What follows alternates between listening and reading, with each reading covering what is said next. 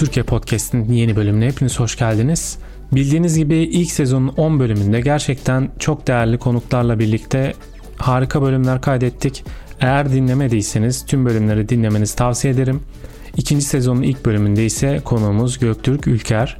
Bu bölümde mobil uygulamalarda büyüme stratejileri, reklam kampanyalarının optimizasyonu ve karlılık gibi birçok konuyu konuştuk. Eğer bölüm beğendiyseniz paylaşmayı ve Telegram kanalımıza abone olmayı unutmayın. Şimdiden hepinize iyi dinlemeler.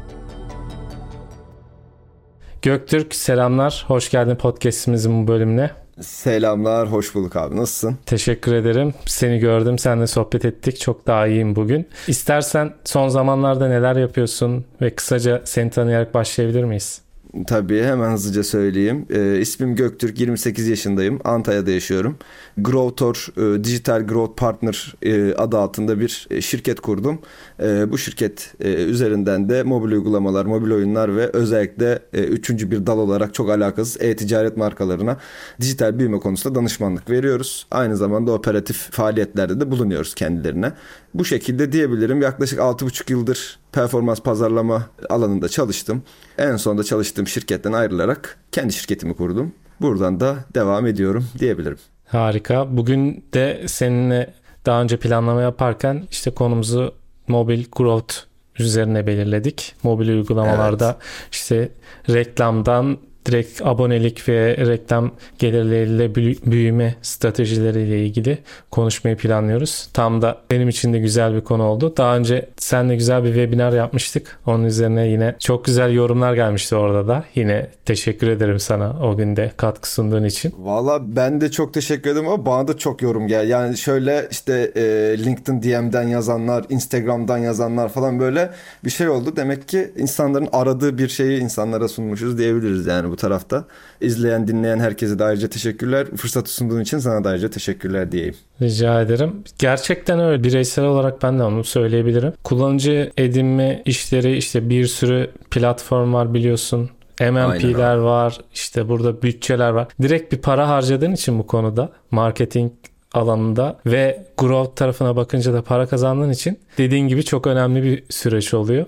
O yüzden de ben çok değerli buluyorum. O yüzden bu tarz içerikleri arttırmaya çalışıyorum. Biliyorsun e, seninle Adapti tarafında tanışmıştık. Senin evet. daha önceki çalıştığın şirkette partnerlik sürecinde tanışmıştık. Sen Adapti kullanıcısın o süreçten de işte müşterilerinizde de kullanmıştınız. Bir tanışma hikayeniz nasıl oldu onu merak ediyorum açıkçası. Konuşmamıştık daha önce. Çok hızlı. Orada şöyle bir şey oldu hatta. Yani ben ilk aklıma gelmesi şöyle oldu. Abi paywall'da bir sıkıntı var dedik. Biz o paywall'u bir yapamadık yani. Orada baya böyle bir problem yaşadık falan. Ondan sonra işte Adapti e, zaten seni de takip ediyordum o ara. Ya dedim Adapti var Adapti ile bir görüşelim falan. Ve hani görüşme işte partnerlik partnerlikten sonra markayla ile buluşma falan böyle çok hızlı oldu her şey. Yani hani böyle normalde bir partnerlik için uğraşırsın ya işte oradan bir şey gelir buradan sen gönderirsin işte oldu mu olmadı mı aman müşteriyle buluşturdum buluşturmadım falan gibi. Adaptive'de öyle bir şey yoktu. Böyle çat çat pimpon oynadık yani. tak tak tak tak gitti. Entegrasyon zaten çok kolay oldu falan böyle hani ben şaşkınım, müşteri şaşkın, Adapti e, şaşkın değil falan hani çünkü normalde yaptıkları şey gibi. O yüzden ben mesela orada çok keyif almıştım yani bir sürecin e, sıkıntısız bir şekilde gidiyor olması beni çok keyiflendirmişti müşteri tarafında da. Çünkü müşteri de orada şey oluyordu işte hani abi çok hızlı oldu ve süper tamam buradan mı yapabiliyoruz artık falan gibi. Hani onlar da şaşırdılar. O tarafta biz direkt mesela entegre olur olmaz hemen paywall'lara başladık. Ee, onun haricinde mesela subscription tarafında subscribe olanların daha böyle detaylı şeyleri, grafikleri vesaire tabii GA4'dan yapıyoruz işte e, yani Adjust bunu çok net göstermiyor biliyorsun. Adjust sadece e, channel bazlı senin e, attribution'unu aslında e, ayarlayan bir e, oluşum. Hani e, bu noktada bizim baya böyle hani şey olduk böyle evet subscribe olanlar bunlar ve işte bunların şu kadarı şöyle, bunların bu kadarı böyle gibi artık hani e, harcadığımız parayı değil de kazandığımız parayı konuşmaya başladığımız bir hikaye oldu. E, o sebepten dolayı da yani ben Adapti'yi seviyorum yani hani sıklıkla da hatta şirketi açar açmaz da ilk böyle partnerlik için gittiğim ilk 3 markadan birisidir. İlki Adjust, ikincisi Apps Flyer, üçüncüsü Adapti yani.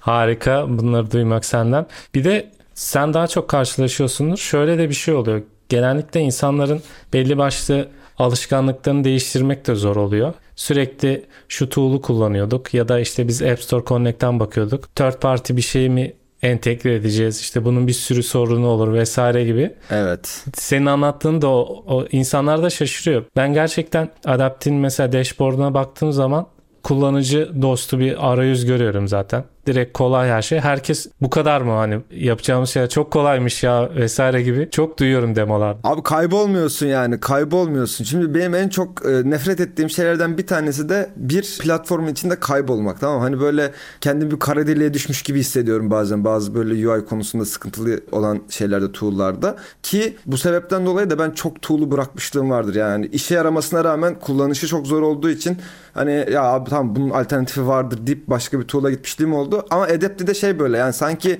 ben yazmışım gibi anladım.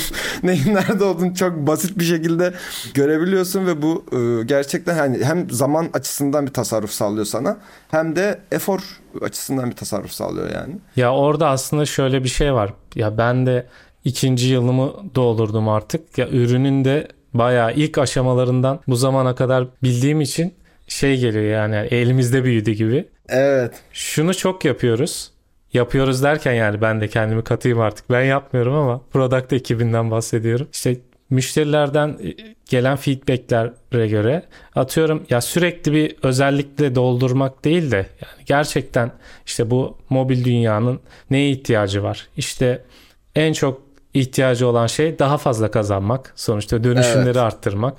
İşte bunun için A-B testlere odaklanıyoruz. İşte en çok gelen şey vardı mesela paywall'lar artık bir template'ler olsun. Paywall builder gelsin. Ya evet ya. o kadar çok istendi evet ki. Ya. Ama ya bu da kolay bir şey de değil. Biliyorsun bunun altyapısı var. Ondan sonra Tabii canım. bu çözümün native olması lazım falan derken onunla uğraştık. En sonunda gerçekten de güzel oldu. Artık ben de rahat rahat göğsümü gere gere anlatıyorum. Ya bu var. Bakın Paywall Builder geldi işte diye. Yani aslında konu şuradan çıkıyor. Dediğin gibi kolay kullanım ama gerçekten ihtiyacını olan şeyler. Yani çok bizde de oldu mesela ya bir feature geliştiriyoruz ama bakıyoruz ki çok fazla da kullanılmamış herkes tarafından. Onun yerine hemen yeni daha çok istenen bir şey alınabiliyor. Abi ben genelde bu hikayenin şöyle olma çok özledim. Bu hikayenin şöyle olması gerektiğini düşünüyorum. Bu mobil uygulamalarda da böyle bu arada bence. Ya her şeyi yani uygulama için feature'a doldurmaya gerek yok ya. Yani şey gibi böyle bütün yani e, ne diyorlar odadaki fili öldürmek derler ya mesela hani girer girmez hani başından her şeyi gösterirsin falan böyle. Gerek yok ya parça parça yani talebe göre e, baktı kullanıcıların %80'i bunu istiyorsa yap tamam ama ya şu mantık artık bence çok çalışmıyor. Ya böyle bir şey olsa çok iyi olur falan. Sana göre yani tamam Sana göre iyi olur ya. Bana göre belki iyi olmaz. O yüzden ben her şeyin böyle kademe kademe sprint sprint gitmesi gerektiğine inanıyorum. Hani temel mekanikler çalıştığı sürece diğer feature'lar denenir, yapılır, çalışır, çalışmaz. Onun zaman gösterir yani. Kesinlikle ya bu aslında dediğin gibi mobil uygulamalarda çok fazla var. Yani şimdi mesela bir sonraki konumuza geleceğiz. Mobil growth konusu biraz daha alakalı diye güzel oldu aslında bahsettiğin. Yani şöyle bir şey var. Bakıyoruz uygulamaya güzel MVP şeklinde çıkmış sonra bütün özellikleri de beklenen şeyleri karşılıyor. Bakıyorum indirme sayısı var mı? İndirme yok. Kullanıcı gelmiyor. Ne yapıyor hemen geliştiriciyi ya da ekip? Hemen yeni bir özellik ekleyelim. Senin yeni özelliğine gelmiyor evet ki bu ya. kullanıcı. Hani bu aslında senin dediğin de buraya çıkıyor be. Yani sürekli özellik eklediğin için kullanıcı gelmeyecek. Ne yazık ki keşke öyle olsa ama kullanıcı getireceksin. Feedback toplayacaksın. Ondan sonra özellik geliştirmek. Yani Kesinlikle bu konu abi. aslında oraya geçebiliriz. Yani senin de görüşlerini alalım. Yani mobil growth dediğin zaman bu konuda neler düşünüyorsun sen? Abi mobil growth şimdi ben çok bambaşka açıdan bakacağım. Mobil growth'tan yani mobil growth'u yakalamak için öncelikle bir mobil yakalamak var yani anladın mı? Product yani. Hani önce bir product abi ya. Mesela ben son zamanlarda bunu e, yayından önce de sana bahsetmiştim ya. Yaşadığım çok böyle komik case'ler var developer'larla. Şimdi bu tarafta bir işte project management, product manager hani bunlarla bir zaten oturup bir şeyde anlaşman lazım. İki developerlarla belli bir noktada anlaşman lazım. Çünkü e, senin yaptığın entegrasyonları developer yapıyor. Senin istediğin şeyleri product manager developerlara götürüyor falan gibi hani böyle bir arada bir iletişim sirkülasyonu var. Hani şimdi Mesela en sonki case'in bahsedeceğim isim vermeden. Bir tane mobil uygulamada dedik ki abi tek bir feature olsun, tek bir mekanik olsun. Bunu bir çıkalım. İnsanlar bir gelsin. içeride bir kullanıcı oluşturalım. Bu kullanıcıların ya bir kere sen zaten live'a çıktığın zaman hani canlı testte gerçek case'leri göreceksin. Server'ın şişiyor mu? İşte ne bileyim mekanikler doğru çalışıyor mu? Belki 50. bir şeyden sonra hareketten sonra o mekanik patlıyor falan yani. Hani e, bu kadar detaylı bir test yapamıyorsun. Ondan sonra dedim ki ya bunu yapalım ve buradan gidelim. Yok dediler biz bütün uygulamaya bütün şeyleri koyacağız. İşte özellikleri koyacağız da ondan sonra çıkacağız da falan. Dedim ki bitirince bana haber verin. Başka hiçbir şey söylemedim ya. Ben dedim o zaman durayım. Bekliyorum şey tarafında, user acquisition tarafında. Her şeyi durdurdum dedim. Bana dedim bitirince haber verin dedi. Ne zaman biter de, dedim e, sonrasında. 3 hafta dediler. Bil bakalım ne kadar oldu. Bekliyorum. Hala bekliyorum çalışmak için yani. Anlatabiliyor muyum? Yani burada e, yaşadığımız sıkıntı aslında şu. Yani her şeyi aynı anda e, birlikte yapmak değil aslında mesele. Yani mesela bizim e, user acquisition'da da aynı şey var. Marcon diye bir tane çocuk var şeyde. Macron muydu? Marcon muydu? Hatırlayamıyorum şimdi ismini. LinkedIn'da. Kendisini takip ediyorum. O da mobil growthçu ve onun yayınladığı çok güzel framework vardı mesela. Hani özeti şu. Adam diyor ki ya kardeşim senin belli bir gelir skalana göre senin belli bir operasyon eforun olması lazım. Yani sen e, atıyorum aylık 500k e, bir gelirin yoksa yani senin gidip sallıyorum third partilerle çalışmana ya third party app install yapan e, platformlara çalışmana gerek yok. Çünkü yani oraya o eforu harcayacağına git önce bir uygulamanı şöyle bir temizle yani onu bir güzel bir şey yap. Ondan sonra kademeli kademeli git diyor. Yani her şeyi her uygulama için her zaman yapamazsın. Yani burada e, önceliklerini belirlemen lazım o skalaya göre falan gibi bir hikaye olduğunu gördüm. E, o yüzden de her gelen markama direkt bunu söylüyorum yani. Bakın her şeyi hemen benden istemeyin. Parça parça kademeli kademeli gideceğiz ki sindires yani sindirelim bunu yani. Bu bir sinsin ondan sonra üstüne tekrar koyalım falan gibi. Ee, ama developerlar öyle anlamıyor abi işte ya. Ben developerlarla son zamanlarda küsüm falan diyorum.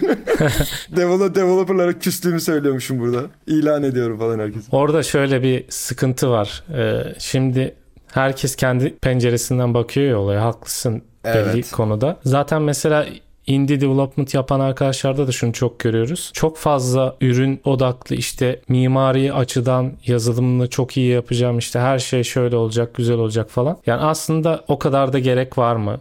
Burada sen süreci uzatıyorsun. Markete giriş süren zaten uzuyor dediğin gibi orada belki başka fırsatları kaçırıyorsun. Ya şu an şöyle bir kesinlikle örnek vereceğim yani biraz farklı olabilir ama atıyorum ki yeni bir trend var. App Store'larda. Diyelim ki AI Yearbook. Mesela senin orada da fotoğraflarını görmüştüm. Oradan aklıma geldi. Evet. Bu trend var. Mesela şu an hala vardır ama geçen ayki kadar değil. E senin evet. buna çok hızlı adapte olman lazım. Ya burada evet kötü bir ürün olsun da demiyorum. O da ayrı bir sıkıntı. Yani hızlı çıkacağım derken de e, tabii. kötü yapıp orada da sıkıntı olabilir ama olabilecek en e, optimum düzeyde e, çalıştırıp dediğin gibi kullanıcıdan artık feedback alıp canlı da belli başlı şeyleri görmek lazım. Ama bunu çok konuşuyoruz. Bakış açısıyla alakalı. Dediğin gibi orada biraz da hızlanmak gerektiğini ben düşünüyorum açıkçası. Ya mesela şey var abi developerların bazıları özellikle böyle gençler yani hani böyle yeni yeni böyle bir şeylere başlamış e, kişiler tamam tecrübe açısından kendisi yazmak istiyor belli feature'ları tamam mı? Ama ya ben developer değilim bak ama çok developer'la çalıştım. Ev arkadaşım backendçi zaten falan hani böyle hikayeye jargona hakimim. Ya burada Amerika yeniden niye keşfediyorsunuz? Yani Abi kütüphanesi var. Git kütüphaneyi indir oku. Projeye entegre edebiliyor musun? Edemiyor musun? Bak edebiliyorsan kütüphaneye entegre et üstünden devam et. Yani şimdi her şeyi kendim yapacağım hikayesine girdiğin zaman bir tane şeyi 3 ayda yapmaya çalışıyorsun. Ondan sonra clean kod yalan oluyor. Efendime söyleyeyim bug dediğin zaten o havalarda uçuşuyor falan filan. E şimdi e, öyle olunca da ne olmuyor? Mobil growth olmuyor. Yani çok basit yani bu e, şey çok basit. Matematik çok basit. O yüzden developerlara çağırım. Abi burada ya growthçuları dinleyin ya. Yani bu tarafta bilmiyorum hani diğer growthçu arkadaşların özellikle project management tarafında yani o Gantt chart'ı bilmek, sprintleri bilmek falan filan gibi hikayeleri hakimler mi değiller ama buradan growthçu arkadaşlar da bunu önereyim yani değillerse. Abi temelde o projenin nasıl oluştuğunu bir developer'ın nasıl çalıştığında öğrenin. Hani bu tarafta hem developer'ı yönetin hem kendi işinizi yönetin. Aradaki o şeyi sağlayabilin yani. O kontağı sağlayabilin diyebilirim yani. Güzel ama gayet güzel şeyin oldu. Çok yüksek başlayıp developer'lara e, orta yolu buldun Göktürk. Ben bulurum. Linç, ben güzel bir linç Twitter'da bana geliyor değil mi? evet. e, linçlik başlayıp şeye doğru tam doğru bir noktaya değindin. abi, abi bende çok geri vites var ya. Ben yaparım yani. Geri vitesi çekinmem yani. Şu an aynen gayet de anlaşıldığını düşünüyorum. Kalplerini kazandım bence evet. developerların. Şu an tekrar geri kazandın. Şimdi burada aslında dediğin gibi ve şuna gelmek istiyorum biraz da mobil growth deyince. Son zamanlarda biliyorsun bütçeler yani az önce bile seninle onları konuştuk. Evet. Masraflar yükseldi işte platformlarda kullanıcı edinmek zorlaştı. Hadi diyelim kullanıcı edindin. Ondan para kazanmak da zorlaştı falan derken sektörde son trendler neler? İşte bu konuda neler düşünüyorsun? Özellikle ücretli platformlar hakkında. Aynen. Ya abi bu tarafta şöyle söyleyeyim zaten direkt e, dediğin şeye katılıyorum yani kostlar bir anda zıpladı. Özellikle dünyadaki durumdan da kaynaklı aslında bu. Hani sadece Türkiye ile bunu sınırlandıramayız yani dünyada gelişen şeylerle de alakalı bir hikaye. Hani e, bu tarafta şimdi kostların artması direkt olarak etkiliyor okey ama bir ücret yani paid user acquisition yapacaksak burada tabiri caizse bunu her zaman söylüyorum yani kör bir şekilde yapmamamız her zaman daha iyisi oluyor. Ee, şimdi önceden şey kolaydı bir noktada işte hadi Facebook'tan bir tane app install kampanyası açalım. Oradan app install gelsin. Zaten geldikçe içeride alırlar falan gibi bir hikaye vardı. Ama günün sonunda artık bu hikaye bir machine learning'in gelişmesi, iki meta tarafındaki algoritmalar veya Google tarafındaki algoritmaların gelişmesi, üç de privacy yani data privacy mevzusunun da yükselmesiyle Hani burada belli noktalarda bir kısıtlamalar, kırılmalar olmaya başladı. Mesela bizim şu anda yaptığımız özellikle böyle detaylı bir şekilde yaptığımız hikaye şu. E, içerideki uygulama içine atabildiğimiz kadar event atıyoruz. Yani eventten kastım şu ya boş eventler atmıyoruz tabi de hani günün sonunda temel eventlerin yanında birazcık böyle daha spesifik eventler de koyuyoruz. İşte e, atıyorum en az 3 sayfa gezmiş kullanıcıların tetiklediği bir event var. İşte 3 sayfa gezilmiş eventi e, veya sallıyorum işte ne diyebilirim menü click eventi işte profile event profile click eventi falan gibi. Sebebi de şu Şimdi e, temel eventlerin yani temel eventten kastım first station işte ya da session start ee, onun haricinde işte bir içeride satın alma kart varsa add to cart, işte purchase varsa purchase veya işte subscription vesaire. Şimdi bu eventler temel eventler yani senin ölçümlemeni sağlayacak. işte first station yapmış, kaç kişi subscribe olmuş, kaç kişi olmamış hikayesi. Ama günün sonunda sen içeriye daha böyle tetiklenmesi kolay ve hacmi çabuk yükselebilecek. Yani gelen kullanıcının temelde e, yaptığı şeyleri aslında eklediğin zaman burada şöyle bir hikaye karşımıza çıkıyor. Bir, kampanya optimizasyonlarımızı install'dan ziyade kademeli bir şekilde funnel gibi düşün bunu. Kademeli bir şekilde en kolaydan en zora kadar kurgulayabiliyoruz. En kolay ne? İşte first station veya işte ikincisi profile click, üçüncüsü sign up, işte dördüncüsü başka bir şey falan gibi. Bunu en son purchase'e kadar getiriyoruz. Şimdi burada en dibe kadar gelene kadar zaten maliyetler artıyor. Ama günün sonunda ne oluyor? Bizim uygulamamızın içerisinde intent oluşturmuş bir kullanıcı oluyor. Yani o kullanıcı hedeflediğin kullanıcı şey oluyor. İçeride işte menüye tıklayacak veya en az 3 sayfa gezecek kullanıcılar gelsin diyorsun. Ve burada senin bir retention rate'in yükseliyor. Retention rate'inin yükselmesi demek aslında potansiyel bir şekilde paid user'ının e, olması demek. E, ve bunu kademeli bir şekilde ya önceden şey çok basitti dediğim gibi reklamı aç install gelsin alan alır almayan da gider hikayesi. Ee, ama şu an şey var reklamı aç install gelsin kullanıcı içeride biraz hareketlensin sonra sen bunu push notification'ına at ona özel paywall çıkart hani birazcık daha bu iş şey olmaya başladı. Arap saçına dönmeye başladı ve o Arap saçını güzel e, yönetebilen, açmaya çalışan insanlar aslında buradan artık para kazanmaya başladı. Ve ikincisi şu, hemen tüm ücretli kanallarda reklam açmak mantıklı değil zaten şu anda. Yani önce bir aç, bir tanesini de aç, bir dene. Oradaki kostlara bak. İkincisini aç, dene. Oradaki kostlara bak. Yani kostlara baktan kastım da iki gün sonra aa ne kadarmış ya bakayım kapatayım mı kapatmayayım mı değil. Yani orada optimizasyonlarını dene temellerde ve sonrasında atıyorum Apple Search gireceksin. Apple Search gir.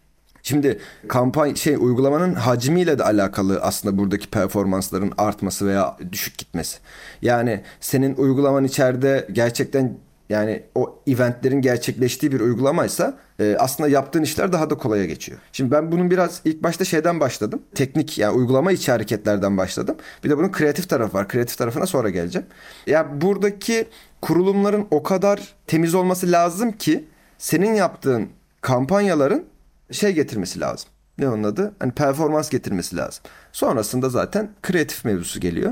Bildiğin üzere işte statik görsel mi çalışıyor, video görsel mi çalışıyor? Video görsel çalışıyorsa nasıl bir template'de video görsel çalışıyor?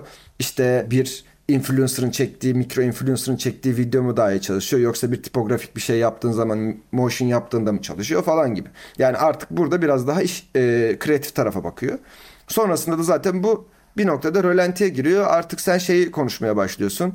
Evet abi push notification'la burayı nasıl destekleriz? First party datayı biz nasıl burada kullanabiliriz? İşte hangi eventi gerçekleştirenleri hedeflersek daha çok purchase'e döner falan gibi. Artık burada analiz hikayesi başlıyor. Zaten oradan su akıyor yani çeşmeyi açmışsın. Su güzel bir şekilde yolunu bulmuş. Sen sadece işte o yolu temizliyorsun. Suya bir şeyler karışmamasına çaba sarf ediyorsun. İşte o suyu farklı kovalara nasıl doldurursun? Ee, onun yollarını arıyorsun falan. Hani günün sonunda hikaye buna geliyor. O yüzden hani mobil growth tarafında artık şey var ya böyle hadi yapalım ya deyip yapılabilen bir şey olmuyor maalesef. Developer'lara gelmemin sebebi yani developer'lar konusunda bu e, şaka manalı diyeyim tekrar şimdi linç yemeyelim. Şaka manalı dediğim dememin sebebi de şu abi. En basiti mesela bir MMP entegrasyonu ne kadar uzarsa mobil growth çalışmaların o kadar geç başlar. Veya bir Firebase entegrasyonu ne kadar uzarsa mobil growth'un o kadar az başlar. Çünkü ölçemediğin bir şeye başlama yani. Hani e, sadece e, işte App Store Connect'ten bakıp veya Google Play konsoldan bakıp bir şeylere karar vermek günümüz dünyasında mantıklı değil. O yüzden developerlar konusunda da hani e, dirsek temasının çalışılmasının gerektiği sebebi de o yani. Hani net brief'i vereceksin. Developer da hızlı çalışacak. Günün sonunda zaten atla deve değil baktığımızda. Yani şey var bunu 3 günde yapan var. 3 günde de yapan var. Bir haftada da yapan var. Yani e, ama ben işte en sonki kezde 2 ayı gördüm. Yani 2 ayda bir Adjust entegre edemedik. Bir Firebase entegre edemedik. Yani burada işte bu e, yola koyulan taşları temizle temizleye gitmek lazım. Yani onu belirlemek gerekiyor. Şeyde burada hemen bir araya girmek istedim. Şeyi merak ediyorum. Mesela bu Facebook'taki eventleri ekledik. Biz burada şunu mu amaçlıyoruz? Atıyorum ben 4 tane 5 tane app'imin türüne göre eventim var. Ben burada daha sonraki süreçte biraz data geldikçe ya diyorum ki 2 kere 3 kere şu işlemi yapan kullanıcı daha fazla aboneye dönmüş. Ben burayı biraz daha ilerleteyim bunun üstüne gideyim. Bu, bu mantık mı var burada? Yani bunu şöyle düşünebilirsin. Senin aslında o attığın eventler senin içeride segment edilmiş kullanıcılar günün sonunda. Yani dediğim gibi işlem başladıktan sonra zaten o growth süreci başladıktan sonra mevzu analize geliyor. Analizde işte o. Hani hangi eventten sonra hangi event daha çok tetiklenmiş. Mesela burada şeye gireceğiz en son. Veri bilimi konusuna gireceğiz. Yani bu mobil uygulamalarda artık yavaş yavaş trend olmaya başlamış bir hikaye. Veri biliminin önemi. Yani X'i yapan kullanıcının Y'yi yapma yüzdesi veya işte X'i yapan kullanıcılar en çok başka neyi yapıyor? Y'yi yapan kullanıcılar en çok başka neyi yapıyor? İşte ABC kullanıcı segmentinin purchase'a dönme ihtimali 3 ay içerisinde ne kadar falan gibi. Hani burada tamamen artık veri bilimi üzerinden işte e, regresyon modelleri, işte ne bileyim machine learning'de işte Python'da e, çalıştırılmış algoritmalarla işte eldeki first party datayla bunu yapabildiğim bir hikaye. E şimdi günün sonunda analiz kısmı aslında iyi olabilmesi için en baştaki o entegrasyonların iyi olması lazım. Yani o yüzden işte bir uygulama yapayım atayım gelirse gelir falan gibi bir hikayede maalesef bir growth olmuyor bir orada bir esnaflık oluyor. Değil mi? Ya para çok ömel ilişkisi oluyor yani. Bir buçuk dolara aldım işte 5 gelse LTV'si Aa, kardayım falan. Tabii LTV hesabı da var mı? Onu da çok şey yapmıyor ama. Ya şöyle mesela bizim data science projelerinin içerisinde şeyler var işte LTV Predictional Report. Ya atıyorum senin kullanıcı segmentlerinin şu anki LTV'sini alıyor ve e, sana bir şey çiziyor. İşte yıllık veya 6 aylık bir grafik çiziyor. Diyor ki işte bu kullanıcı segmentiyle devam ettiğin zaman işte senin LTV'in şuraya kadar maksimum gelebilir. Bu %98 işte %97 e, doğru doğruluk oranıyla. İşte veya atıyorum A kullanıcıların LTV'si düşük ama sen farklı raporlarda sen o A kullanıcıların LTV'si ya A kullanıcılar iyiymiş falan diyorsun. Ama bir data science projesinin içine girdiği zaman orada gerçek ortaya çıkıyor aslında. Ve data science'ın da yapılabilmesi için ne lazım? Doğru veri lazım. Doğru veri için de lazım. Doğru entegrasyon lazım. Yani hikaye aslında buraya geliyor yine. Hani ilk başlangıcın ne kadar temiz olursa devamın o kadar güzel oluyor. Hani ben bunu zamanında büyük markalarla çalıştım. En son çalıştığım marka Maçkolik mesela. Yani Maçkolik'te gördüğüm case'ler muhteşemdi. Çünkü içeride çok ciddi bir data var ve biz hani bayağı bildim böyle biz 60'lar Camp Nou'ya vermişler ayağımıza topu oynayın demişler falan gibi bir hikaye vardı. O sebepten dolayı e, yani temiz işe başladığın zaman gerçekten hem keyifli oluyor. Hani hem şaşırtıcı oluyor hem de çok fazla yeni şeyler öğreniyorsun yani bu tarafta. Aa diyorsun bak bu da varmış, bu da varmış, şu da varmış, bu da varmış falan. O yüzden tavsiyemdir yine. Dediğim gibi her zaman da söylüyorum. Burada yine şu aklıma geldi. Şimdi aslında bu senin söylediklerin biraz daha böyle içeride güzel bir kullanıcı tabanı olan, biraz verisi olanlar için. Şöyle bir şey dersek, ya benim fazla bir bütçem yok. Önümde de bir sürü reklam platformu var. Yani sen bireysel tavsiye olarak az bir bütçeyle nereden başlamamı önerirsin? Ya da var mı yani böyle bir şey? İşte sen yok meta'ya girme kardeşim. İşte sen şuraya git diyebiliyor musun? Hemen hemen söyleyeyim onu çok net. Eğer ben abi çok da az entegrasyon yapmak istiyorum. Biraz böyle hızlı olsun, hızlı başlayayım diyorsan Google Ads'ten başla. Direkt olarak. Ama Google Ads'ten de iOS benim son tecrübelerime göre iOS hem maliyetli hem de biraz daha böyle Android'e göre daha az performa eden bir e, süreçte şu an Google'da. Ama günün sonunda Google Ads'e gir. Ama Google Ads'e girerken de böyle iki tane görselle girmeyeceksin. Yapacaksın 5-6 tane varyasyon. Tamam mı? İşte mockup'larını değiştireceğim, background, background color'larını değiştireceğim. Belki farklı fontlar koyacağım, farklı offer'lar koyacağım. 5 farklı statik görsel, 5 farklı dinamik yani video görsel. Bunların hepsini bir kampanya içerisinde kampanyaları da source olarak farklı ayıracaksın. İşte bir tanesinde Firebase source'unu kullanacaksın. Oradan oradaki datayla beslenecek. Bir tanesinde de Adjust kullanıyorsan Adjust'ı, Adjust kullanmıyorsan Google Play source'unu kullanacaksın. Oradaki maliyetlere bakacaksın. Hangi source'tan daha az maliyet geliyorsa yapıştıracaksın oradaki bütçeyi oraya. Oradan devam edeceksin. İki haftada bir de kreatiflerini güncelleyeceksin. Selamünaleyküm, aleykümselam. Ya bu tarafta ama şu var. Şimdi şu beklen öyle bir anlattım ki yani sanki iki dakikalık işmiş gibi. Çok zor ya aynen. Aa, burada şöyle bir detay var ama şimdi günün sonunda. Sadece Google Ads'le bitmiyor bu hikaye. Yani şimdi Google Ads'i açayım. Bakayım subscription geliyor mu? Aa bana niye subscription gelmiyor gibi bir hikaye yok. İçerideki operasyonu da kurgulaman lazım. Yani işte atıyorum push notification ne zaman gidecek? Hangi push notification gidecek? Google Ads'ten gelen kullanıcılara işte hangi paywall gösterilecek? Bu paywall ne zaman gösterilecek? Hikayeleri. Yani bunları da kurgulaman lazım ki sen oradaki gelen kullanıcıyı hani belli bir oranda dönüştürmeye çalış yani. Hani kimse şey olmuyor ki aha reklam Aa uygulama bastım. Aa hadi abone ol.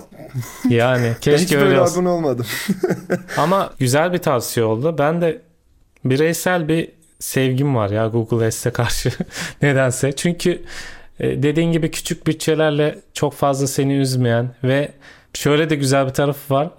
Kötü kısmı da var bunun ama teklif usul hesap eğer Türkiye'dense Türk lirası şeklinde. Biraz bazen böyle bakınca o tıklama ücretini Türkçe görmek hoşuma gidiyor ne yalan söyleyeyim. Değil yani Apple Search S'ten sonra biliyorsun az önce konuştuk seninle. Ee, oradaki CPT değerlerini dolarla görmektense işte 8 lira 9 lira. Abi istersen Japon yeniyle bile görebilirsin Google Ads'te yani bunda hiçbir kısıtlama yok yani. Aynen bir ara şöyle bir şey oldu bireysel kampanyam var yani her gün bit arttırıyorum. Çünkü mesela bakıyorum 3 gün önce atıyorum 25 TL diyorum ki ne diyeyim 1,5 dolar sallıyorum şimdi yani tam hesaplamadım ama 3 gün geçmiş 25 TL işte 1 dolara düşmüş. Ve benim bunu arttırmam lazım. Çünkü impressionlarım her şeyim düşüyor. E arttırınca bu sefer biliyorsun sürekli oynadıkça kampanyayla zaten kampanya diye bir şey kalmıyor falan. Aynen. Neyse ki şu an kurlar bu kadar oynak değil. O bayağı etkiledi yani. Abi biz onu nasıl yapıyoruz biliyor musun? Baksana şimdi biz onu nasıl yaptığımız biz onu otomasyona bağlıyoruz. Bir tane Google Aa, Ads script'i yazıyoruz. Google Ads script'i senin e, kampanyanı atıyorum istersen saatlik istersen günlük çek ediyor. Kampanyadaki harcama miktarı belli oranda düştüyse oradaki range sen belirliyorsun. İşte benim harcamam bir önceki güne göre %10 düştüyse eğer şeyimi bidimi yani bitten kastım kampanyanın bütçesini işte atıyorum %20 arttır. Ee, veya işte çok harcadıysam çünkü şey de olabiliyor iki katı kadar da harcayabiliyor. Evet. Çok harcadıysa işte yüzde elli arttır. Çünkü orada bir sinyal vardır ve sen oradaki o sinyali yiyorsun demektir yani çok harcadıysa. Ee, buna göre biz bunu otomasyona basıyoruz. O otomasyon kendisi bunu çat çat çat yapıyor. Biz giriyoruz doğru yapmış mı doğru yapmamış mı sadece script'i kontrol ediyoruz. O scriptle beraber oradan devam ediyor. Oo güzelmiş. Yani şimdi çok şeye girdi ama aklıma geldiği için soruyorum. Burada bitle sürekli oynamakta bir sıkıntı, sıkıntı var mı sence? Tabii. Yani orada şöyle yani günlük yani bir de günlükten ziyade çok majör oynadığın zaman problem oluyor. Yani atıyorum sen 20 liralık bir e, bütçeyi bir anda 200 liraya çıkarttığın zaman zaten Google sana bunu soruyor yani emin misin diyor bak bu bütçe 200'e çıkıyor bak emin misin yanlış yazmadın değil mi diyor. Sen orada eğer eminim dersen yani kampanya bir an böyle afallayabiliyor. Bazı kampanyalar da afallamıyor. Yani o birazcık şeye kalmış bir konu. Hani o kampanyanın önceki performansına da kalmış bir konu. Ee, o yüzden hani orada ben her zaman şunu söylüyorum. Mesela Google'ın önerdiği şeyler var işte budget limited, limited mevzuları oluyor. İşte budget limited'a giriyor e, senin kampanyan. E, orada diyor ki hani bütçeyi benim önerdiğim seviyesi bu atıyorum mesela 20 liralık kampanya açmışsın. Budget limited'da bir tıklıyorsun. Diyor ki benim önerdiğim 170 lira falan diyor. E şimdi sen orada direkt e, 170 çok geliyorsa şöyle bir şey yapabilirsin. Kademeli kademeli %20 arttırarak o bütçeni. İşte ilk başta %20 arttırırsın. Sonra toplam bütçeni tekrar %20 arttırırsın. Sonra toplam bütçeni tekrar %20 arttırırsın. Kampanya yine budget limited'da kalır. Ama günün sonunda e, sistem senin o bütçeyi arttırdığını gördüğü için Hani orada sana daha fazla alan açmaya devam eder. Yani e, der yani tamam benim istediğimi yapmadın ama bak arttırıyorsun. Düzenli bir şekilde de arttırıyorsun ve mantıklı bir şekilde arttırıyorsun. O yüzden buradan devam edebilirsin gibi bir hikaye olur yani. Sağ ol. Ben de güzel şeyler öğrendim. Ee, şimdi... Rica ederim. Her zaman. Dediğin gibi mesela kendimden örnek vereyim. 2-3 yıl önce açılmış bir kampanya var. Açtığım anda öyle güzel harcamaya başlıyor işte install'lar geliyor, klikler geliyor. Ama atıyorum ki yeni bir uygulama yayınlan. iOS için konuşuyorum bu arada. Ve Amerika için konuşuyorum. Abi ne impression geliyor. İstersen günlük bütçeni 1000 lira belirle. 5000 lira belirle. Bidini de yüksek yap. Hiçbir şekilde doğru düzgün ne impression geliyor. Bu sıkıntıyı yeni yeni görmeye başladım ve senden şimdi onun yorumunu alacağım. Bildiğin bir şey zaten. Ve şunu da fark ettim. Eskiden mesela search'ten gelen arama çok fazlayken şu an daha çok görüntülü kanallardan işte AdMob'dan vesaire. Burada da mesela görsel kullanmayı az önce söylemiştin zaten. Önceden mesela çok daha kolaydı bu 3 yıl önce. Bu konuda ne düşünüyorsun mesela? 3 yıl önce ne yoktu? Eski Ad Network yoktu, ATT yoktu. Hani yoktu. Bunların hiçbiri yoktu. Data privacy falan hak getireydi yani. Al kullan abiydi yani anladın mı? Ama artık işte bu bu taraf birazcık daha dediğin gibi sıkıntılı olmaya başladı. Google'daki iOS mevzusu yani dediğim gibi yani Google iOS tarafında beni çok canımı yakan bir hikaye e, son zamanlarda. Ya burada mesela bir tane e, markamızda şöyle bir şey denedik. Birazcık maliyetli oldu ama günün sonunda oradaki install organiğe yansıdı. Yani her ne kadar şey olsa da söylesen adını paid bir çalışma olsa da günün sonunda ama bu organik döndü. Nasıl döndü? Şimdi anlatıyorum hemen. İlk başta biz bunu e, bir redirection e, URL ile Google'da app kampanyası değil, search kampanyası ve performance max kampanyası açarak yapalım dedik. Hani kullanıcı görsün reklamı tıklasın siteye giderken bir anda App Store'a dönsün redirection'la. Sonra Google dedi ki bir çakal siz misiniz? bir akıllı siz misiniz koçum dedi. Dedi ki kullanamazsın redirection şeyi kullanamazsın URL kullanamazsın dedi. Dedik ki tamam o zaman sen misin bize bunu diyen. Abi bir tane one page şey yaptık. Landing page yaptık app için.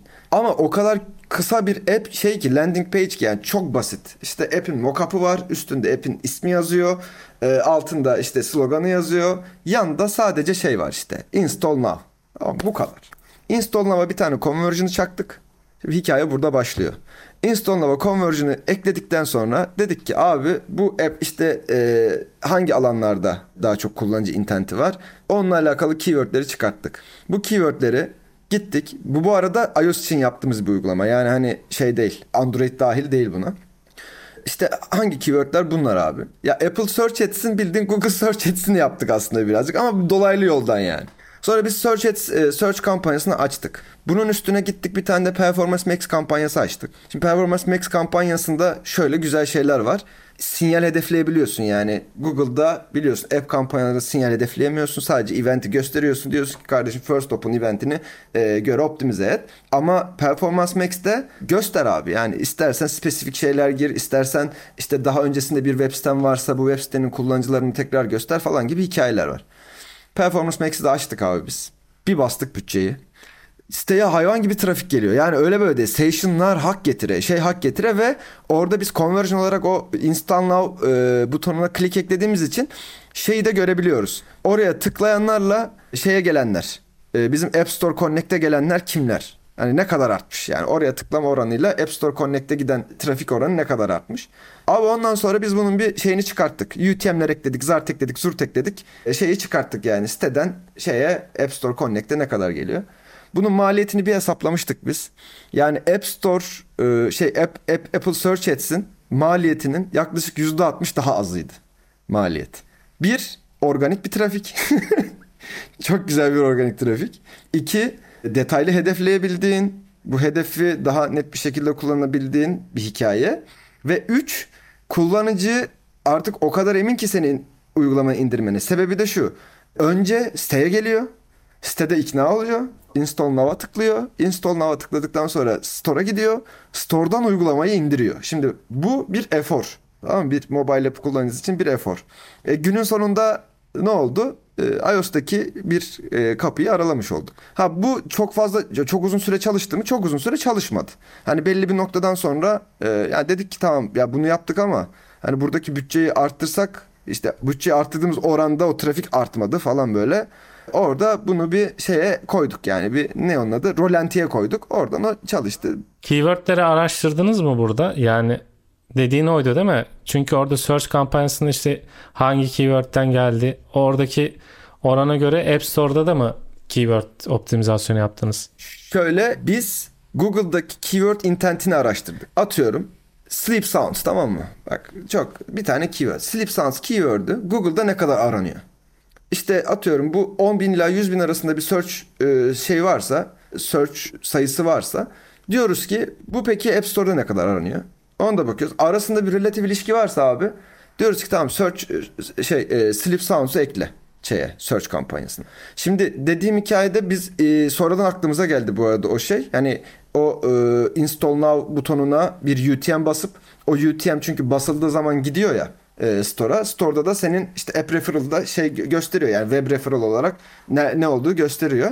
E, günün sonunda o UTM'de ne kadar tetiklenmiş onu gördük. İşte hangi keyword ne kadar geldiğinde de Google Ads'te e, kampanyalara UTM atabiliyorsun. E, customize kampanya UTM atabiliyorsun. E, orada da işte kampanyadan hangi keyword daha çok tetiklenmiş onu gördük. Hani hikaye biraz da böyle e, cross platforma döndü. Hani acquisition tarafında ve bunu tavsiye ederim bu arada. Android için de yapabilirler. Şey için de yapabilirler. Yani e, Mobile Growth'un yeni versiyonu arkadaşlar. Lanse ediyorum. Uygulamanız için bir tane landing page yapın ve bu landing page'e bütün ölçüm araçlarını doğru bir şekilde ekleyin. Yine ölçüm araçları. gayet ya gayet güzel. Aslında yapılan bir şey bu ama senin dediğin Benim dediğim iOS özelinde yaptık biz bunu sadece bu arada. Evet. Yani. Normalde yani çok büyük uygulamalar zaten landing page'leri bayağı da özen gösteriyorlar. Farklı oradan da search kampanyaları yapıyorlar. Gerçekten ilginç bir hikayeymiş e, landing page konusu. Burada senden şunu öğrendik bugün. Mesela ben açtım kampanyalar yani çok büyük bütçeleri yok ama görsel ve video kullanmıyorum Google Ads'te. Abi lütfen. şey diyormuşum bir Ne daha diyorsun? duymamış olayım. Aynen bunu bunu bir, Bir daha, daha duymayayım. Lütfen. lütfen. Yani Aa, burada ne kaybediyoruz? Tıklama mı yoksa impression kaybediyorsun abi. impression kaybediyoruz? Direkt impression, impression kaybediyorsun. Yani şöyle içeriye ne kadar aset yüklersen impression o kadar artar. Impression o kadar artarsa click oranın o kadar artar. Click oranın o kadar artarsa install oranın o kadar. Yani bu bir doğru orantı günün sonunda baktığında. Şeyde Google S'te şu var mı? Burada reklamına e, CTR oranlarına oradaki conversion oranına göre de hani impression gelmesiyle alakalı bir şey var mı? Yoksa oradaki tıklama çok fazla kampanyanın performansını etkilemiyor mu? Yani diyelim ki Ya Google Ads'tekinden mi bahsediyorsun? Evet Google Ads'in algoritmasında böyle bir şey var mı yani? Tabii Çünkü... CTR, CTR mutlaka etkiler. Yani orada hatta sana e, şeyde asetlerinde şimdi asetlerde bir e, skor var tamam mı? İşte low, good, best falan gibi böyle bir skor var. Bunun belirlenmesi e, CTR oranı bir, ikincisi conversion oranı. Yani senin o e, kreatifinde, o asetindeki CTR oranı yüksekse ve aynı zamanda conversion'ın ise diyor ki senin bu e, asetin güzel çalışıyor. E, işte CTR'ın düşükse, conversion'ın düşükse diyor ki kardeşim bu aseti değiştir. Hani bu çalışmıyor falan gibi. E, orada sana e, yani senin zaten optimizasyonun o şekilde oluyor. Fark edersen şöyle bir şey olur kampanyalarda. Atıyorum 10 tane aset ekledin. O 10 asetten bir ve iki tanesi çok fazla e, impression ve click alır ya da install alır. Diğerleri çok çalışmaz. Sebebi de onların CTR'ı yüksektir. Onların conversion'ı yüksektir. Algoritma der ki kardeş buradan geliyor zaten ben bunu boostluyorum. Yani diğer senin kreatiflerini göstermiyorum. İşte orada da şunu yapıyoruz. E, o e, CTR'ları düşük olan conversion getirmeyen asetleri kapatıyoruz. Yeni asetler ekliyoruz. Şimdi bu da belli bir noktadan sonra şuna dönüyor ama zaten hali hazırda Ads'in e, okeylediği, kabul ettiği bir hikaye var ya sonunda. Hani o kreatiflere okeylemiş yani ben buradan gidiyorum diyor. Senin eklediğin yeni kreatiflere de öncelik vermiyor bazen. Bunu da şöyle yapıyorsun. Yeni bir ad grup açıyorsun veya yeni bir kampanya açıyorsun. O asetleri de onun içinde kullanıyorsun. Yani aslında şey gibi düşün. Uzay mekiği gibi düşün. Böyle böyle böyle böyle böyle böyle böyle böyle gidiyorsun. Burada ne oluyor? Artık senin 7-8 tane çok iyi çalışan CTR hayvan gibi getiren asetin oluyor. Sonra sen bütçeni arttırmaya başlıyorsun ama buna da işte bütçe gerekiyor. Öyle de bir sıkıntı var. Evet. Bunları Yok. bölmen için de bütçe gerekiyor. Yani şöyle güzel hem benim için bilgilendirici oldu. Bence dinleyenler için de oluyordur. Şu an mesela biz bir tane daha konuya gelmek istiyorum en son ama Tabii, çok sohbet hızlı. çok hoşuma gitti. Bence bunun bir ikincisi dinleyenler işte bu bölüm yayınlandığında da bize bir iki kişi bile olsa baskı yaparsa Tabii. Bir kişiden çok yorum gelirse. Bak ikincisinde data science konuşuruz. Yani veri e, bilimi konuşuruz artık. Evet. İşte şöyle veri bilimci değilim ama günün sonunda nasıl analizler yapıldığı konusunda yaptığımız için şeyim yani hani know-how var orada birazcık. Yo seni bir bölüm daha gider diye düşünüyorum. Çünkü süre süre yetmedi resmen yani. Çok uzatmak Evet. istemiyorum bölümü. En sonunda şunu sormak istiyorum. Öyle kapatabiliriz. Dediğin gibi şimdi biz bu user acquisition kısmını yaptık. İşte e, kullanıcıyı uygun fiyata aldık. Bedavaya aldık resmen yani işte App Store Optimization'da yapıyoruz. Kullanıcı geliyor. Ama ben bunları aboneye çeviremedikten sonra benim bu yaptığımın hiçbir anlamı yok biliyorsun ki. Ve sen aslında Evet. az önce ba- bahsettin bundan. Yani mobil growth dedik zaten ana konumuzu. Bu tek adımlı değil ne yazık ki bir sürü şeyi var. Yani burada şuna gelmek istiyorum. Dediğin gibi mesela benim özellikle tavsiye verebileceğim onboarding kesinlikle olmazsa olmaz. Belki bazen insanlar diyebiliyor yani ne gerek var ya işte çok basit benim app'im onboarding'e ne gerek var ama gerçekten gerek var. Orada kullanıcıyı güzel bir şekilde içeriye aldıysan devamı da Kesinlikle. paywall göster. Birinci de almadıysa bir tane daha special offer göster vesaire gibi. Benim böyle düşüncelerim var. Sen burada ne eklemek istersin işte neler yapmamız lazım? Bu kullanıcıyı aldık diyelim. Senin tavsiyelerini dinledim ben mesela Evet. şimdi. Birazdan Google Ads'e gidip işte beşer onar kreatif çalışacağım diyormuşum. Aldım ucuza. Sonra ne yapacağım? Abi ucuza aldın içeriye alırken bak çok güzel bir şey değindin. Onboarding mevzusu tamam mı? Yani kullanıcı içeriye geldiğinde lan ben nereye geldim dememeli. Hani içeri geldiğinde ona böyle bir e, karşılama yapmak gerekiyor. Yani hoş geldin işte bak bu var bu var bak buradan bunu yaparsın bak buradan şunu yaparsın falan gibi. Ama bunu da uzatmamak lazım. Yani 20 sayfa onboarding de artık geç geç geç geç geç geç. Yani sıkılır kullanıcı bir noktadan sonra. Burada çok basit işte 3 sayfa 4 sayfalık çok hızlı geçebileceği ve e, temel feature'ları anlatan bir onboarding ekranı mutlaka olmalı. Ve burada da onboarding optimization hikayemiz var. Şimdi bak orada da bu giriyor işin içine. Şimdi sen kullanıcı getiriyorsun. onboardinglerin her sayfasına sayfa görüntülendiğinde onboardingin birinci sayfası görüntülendiğinde bir event tetikleniyor. İkinci sayfası görüntülendiğinde diğer event tetikleniyor. Üçüncü sayfa görüntülendiğinde başka bir event tetikleniyor. Sen buradaki eventler arasından en son onboarding işte dördüncü sayfa yani onboarding dört event olsun tamam mı? Onboarding dört eventinden sign up'a giden sign up'tan da bu iki üç e, event arasındaki ilişkiden bahsediyorum. Sign up'tan da subscribe'a giden o yolculuğu çıkartıp sonrasında diyorsun ki hmm, onboarding 4'te bir sıkıntı var. Veya işte onboarding çok iyi çalışıyor. Sign up'tan sonra purchase'e giden bir sıkıntı var. Şimdi burada artık işin içine ne giriyor? Kullanıcı içeride retention şey purchase optimization'ı giriyor. Subscribe, subscription optimization'ı giriyor vesaire. Onboarding'de de şu var. Şimdi öyle bir onboarding yaparsın ki 3. sayfaya kadar gelir 4'e gelmez çıkar gider kullanıcı. İşte o yüzden onboardingler arası geçişin en az %90, %98 olması gerekiyor. Yani %90'ın çok üstünde olması gerekiyor ki kullanıcıyı hakikaten bir onboard etmiş ol. Burada o oranları bakıp bunu %100 yapabilirsen ne ala. Yani %100 yaptığın zaman muhteşem ama günün sonunda yani gelip yanlışlıkla indirenler olur. Ne bileyim indirip ya bu neymiş deyip kapatanlar olur vesaire. Ee, ama buradaki oranı çok düşük tutmak lazım. O yüzden de onboarding optimizasyonunu yapmak gerekiyor. İkincisi kullanıcının uygulama içerisindeki hareketlerine göre push notification. Çok basit aslında. Yani bunu işte One Signal kullanarak başka bir third party kullanarak çok basit bir şekilde orada segmentlere ayırıp Abi bunları gerçekleştirirse bunu gönder. Bunu yapmadıysa bunu gönder. Bunu yapıp bunu yapmadıysa bunu gönder. Hikayesini schedule edip gönderebilirsin. O push notification'larla kullanıcıların subscription'a dönmesi genelde içeride daha e, kolay oluyor. Ama buradaki hikaye de şu.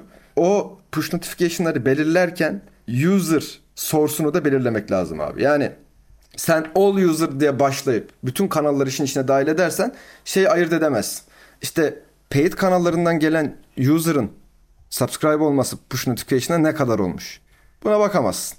O yüzden de e, başlarken o segmentasyonu yaparken source medium'u seçip işte kullanıcı hangi kanaldan işte hangi medium'dan gelmiş bunları seçip e, ona göre bir paywall şey paywall diyorum e, push notification optimizasyonu Üçüncüsünde de uzmanınız olduğunuz alan efendim paywall optimizasyonu. Yani geleceksin kullanıcıyı en fazla e, hangi paywall'da e, satın alma yapmış.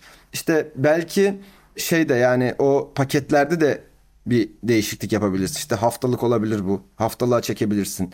Veya ne bileyim işte e, 6 günlük olabilir, 5 günlük olabilir. Ne bileyim 15 günlük olabilir falan gibi.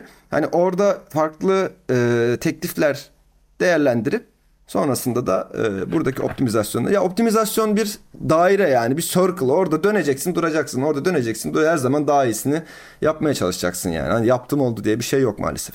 Kesinlikle yani bütün konuştuğumuz şeyler öyle aslında. Ta kullanıcıyı reklamdan getirip o macerada en son ödeme yaptırana kadar aslında orada Aynen da bitmiyor öyle. da. Ondan sonra ya bak da mesela, elde tutma kalıyor. Mesela ben e, o konuda şuna çok fazla katılmıyorum son zamanlarda. Yani e, uygulamayı indirmiş ama işte e, subscription yapmamış kullanıcıya remarketing kampanyasıyla gidip subscription yaptırmaya çalışmak çok maliyetli bir hikaye. Onun yerine subscription yaptırmaya çalışmaktan ziyade o kullanıcıyı uygulamanın içerisine tekrar getirtmeye çalışman push notification olabilir. E, silmiş kullanıcılardan bahsetmiyorum bak. Uygulamayı indirip aktif olmayan kullanıcıdan bahsediyorum. O kullanıcıya push notification gidebilir. O kullanıcıya bir brand awareness kampanyası yani tekrar hatırlatmak için işte bir video kampanyası çıkarsın adamın karşısında sürekli çıkarsın tamam mı? Hani adam der ki aa böyle bir uygulama vardı ben bunu indirmiştim bir bakayım diyebilir. E, günün sonunda e-mail operasyonun varsa e-mail operasyonunda ona farklı offerlar getirebilirsin. Seni özledikler falan filanlar biliyorsun o hikayeleri. Hani e, böyle şeyler yapıp o uygulamayı ya o kullanıcı uygulamayı geri getirmek daha az maliyetli bunları yaptığın zaman. Ama işte bir kampanya açayım, bir target edeyim falan filan. E-ticaret yapmıyorsanız yani e-ticaret uygulamanız değilse o uygulama gerek yok. Yani bu pushlarla muşlarla her şeyle olacak bir şey. Oraya para harcayacağınıza e, user acquisition'a para harcayın daha iyi yani. Burada Ramazan Arsan var. Onunla da bir bölümde konuşmuştuk bir yudum kitaptan. Onlar da şöyle bir taktik izlediklerini söylemişti. İşte uygulamaya girip onboarding ve paywall'dan sonra uygulamayı kapattığı anda ilk 2-3 saniyede hemen bir push notification'la özel bir indirim teklifi gönderdiklerini söyledi ve buradan da güzel bir oranda satın alma Mesela, aldıklarını görmüştü. Dediğin gibi yani aslında ve mesela onunla yaptığımız bölüm de gerçekten çok iyiydi. Bütün bu söylediğimiz konuştuğumuz şeylerin hepsini ölçümlüyorlardı. Heh. Senin yaptığımız güzel ya. webinarda da yine aynı konuydu. Ölç, ölçün ölçün. Ölç yine abi ölç. Ne Evet. güzel. Vallahi çok güzel. ölçmeden ya. bilemiyorsun. Mesela onlarda da onboarding'de bir değişiklik yapacakları zaman hep A-B testingle karar verdiklerini söylemişlerdi. Ve %30'a kadar bir satın almalarda da dönüşüm oranlarını arttırmışlardı. Çok güzel hikayeler ya. Ben bu insanlarla tanışmak isterim mesela. Anladın mı yani? Oturup data konuşalım. Oturup ölçümleme konuşalım yani. Evet ama yani şimdi bakınca ben de hani seninle sohbetimiz var ama sadece bir marketing açısından bakmıyorsun yani. O, o yönden de takdir ettim seni. Bütün uygulamanın bütün süreçleriyle ilgilenmek gerek. Aslında bu aranan da bir şey. Yani globalde de öyle. Growth deyince yani sadece işte uygulama kullanıcı şeklimle bitirmiyorsun yani olayı. Bak eski bir müşterimle neden ayrıldık biliyor musun abi? Adamlar update atmadığı için ben en son artık dedim ki update atana kadar siz dedim. Ben reklamları durduruyorum dedim. Çünkü UI yeni UI yapılmış çok güzel feature'lar orada çalışıyor. Yani şeyler o mekanikler çalışıyor özellikle her şey var. Atmıyorlar update neymiş işte bu feature'da bug ya çıkart o feature'ı sen kendi server side'ında test et abi. Sonra sıfır bug olduğu zaman entegre et yani kopar oradan backend'den devam et sonra tekrar bağla. Ee, en son böyle işte kavga ettik dedim ki yani ben siz dedim e, update çıkana kadar o release'i çıkana kadar ben dedim şey yapmıyorum reklamları durduruyorum dedim.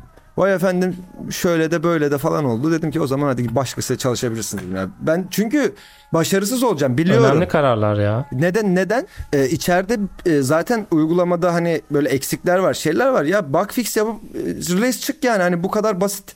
Oradaki adam atıyorum sayfaya girip sayfayı beyaz görüyorsa benim orada user acquisition yapmamın hiçbir anlamı yok yani. Senin performansını etkileyecek daha sonra. Ha, ondan sonra bana gelecek diyecek ki e kardeşim sen reklam yapıyorsun ama e, kullanıcılar uninstall ediyor. Neden? Bir düşün neden yani anladın mı?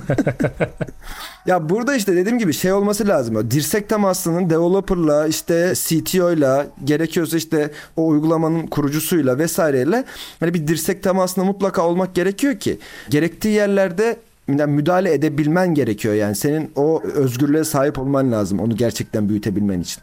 Yani ama günün sonunda sadece işte kreatifi aldım bak reklamı açtım bak install geldi al bu da haftalık raporun dersen e, günün sonunda yani yeni o fırsatları kaçırmış olacaksın bunu yapmadığın zaman. E bunu yapmadığın zaman yeni fırsatı kaçırırsan ne olacak? Adam diyecek ki e kardeşim çalışıyoruz tamam bir yere kadar büyüttün de bundan sonrası gelmiyor yani. Ne yapacağız yani? Aynı yerde O zaman da kalacak. bye bye happiness. Aynen öyle. Ondan sonra bye bye happiness sen yeni müşteri aramaya başlayacaksın falan filan. Ya ben çünkü şey oluyorum. Sanki böyle müşterilerle çalışmaya başladığımda onların ortağı gibi giriyorum hikayeye. Hani sanki uygulama benim de uygulamammış ve ben bundan kar marjı alıyormuşum gibi giriyorum hikayeye. Öyle olunca bazılarının hoşuna gidiyor bu. Çok hoşuna gidiyor. Bazıları da şey diyor yani "Oğlum, hayırdır niye bu kadar sahipleniyor yani Kardeşim işimize karışma hikayesine geliyor. İşimize karışma diyenlere diyorum ki teşekkür ederim. Güzel çalıştık ama daha fazlası olmaz. Kendinize iyi bakın. Ya da onlar bana diyor ya sen çok işimize karışıyorsun. Ee, böyle olmaz falan. Onlar beni gönderiyor ben onları gönderiyorum. Diğerleriyle de hem dostluk kuruyoruz. Çünkü işin içinde çok fazla dahil olduğum için hem dostluk kuruyoruz hem de e, gerçekten böyle o uygulamayı büyütmek için ne gerekiyorsa onu konuşuyoruz. Onu yapıyoruz yani. En keyif aldığım e, ikincisi. Evet. Ya çalıştığın ekip işi sonuçta yani kendi bireysel bir işin olmadığı için Kesinlikle. e, ekipte de işbirliği çok önemli. Haklısın bu konuda. Ben şimdi bakıyorum yani seninle sohbet etmeyi seviyorum zaten Göktürk. Çok Eyvallah güzel bir şekilde. bölüm oldu benim için. Hani şunu söylemediğim mes- diyebileceğin bir şey varsa lütfen ekleyebilirsin. Eklemiyorum. Talep gelirse ikincisinde konuşuruz. Devam. Aynen. Biraz, biraz, biraz gizem yaratalım. Evet. Çok güzel bir sohbet oldu. Ee, bakalım yayınladığımız zaman gelen tepkilere göre yine yeni bir bölüm çekmeye çalışırız. Aynen. Ben teşekkür ederim katıldığın için. Abi ben de çok teşekkür ederim. Beni ağırladığın için e, tekrar çok sağ ol. Çok keyifliydi. Ben de şimdi bu, bu zamana kadar dinleyen varsa eğer bu bölüm sonuna kadar herkese dinlediği için teşekkür ediyorum. Bir sonraki bölümlerde tekrar görüşmek üzere diyorum herkese. Bizi dinlediğiniz platformlar varsa takip etmeyi unutmayın. Ee, seviniyorum. Çünkü podcast'te takipçi kazanmak çok kolay değil. O yüzden hoşuma gidiyor yani bir kişi bile takip etse. Herkese teşekkürler. Bir sonraki bölümde yine görüşmek üzere diliyorum. Herkese kendinize iyi bakın. Görüşürüz. Görüşmek üzere.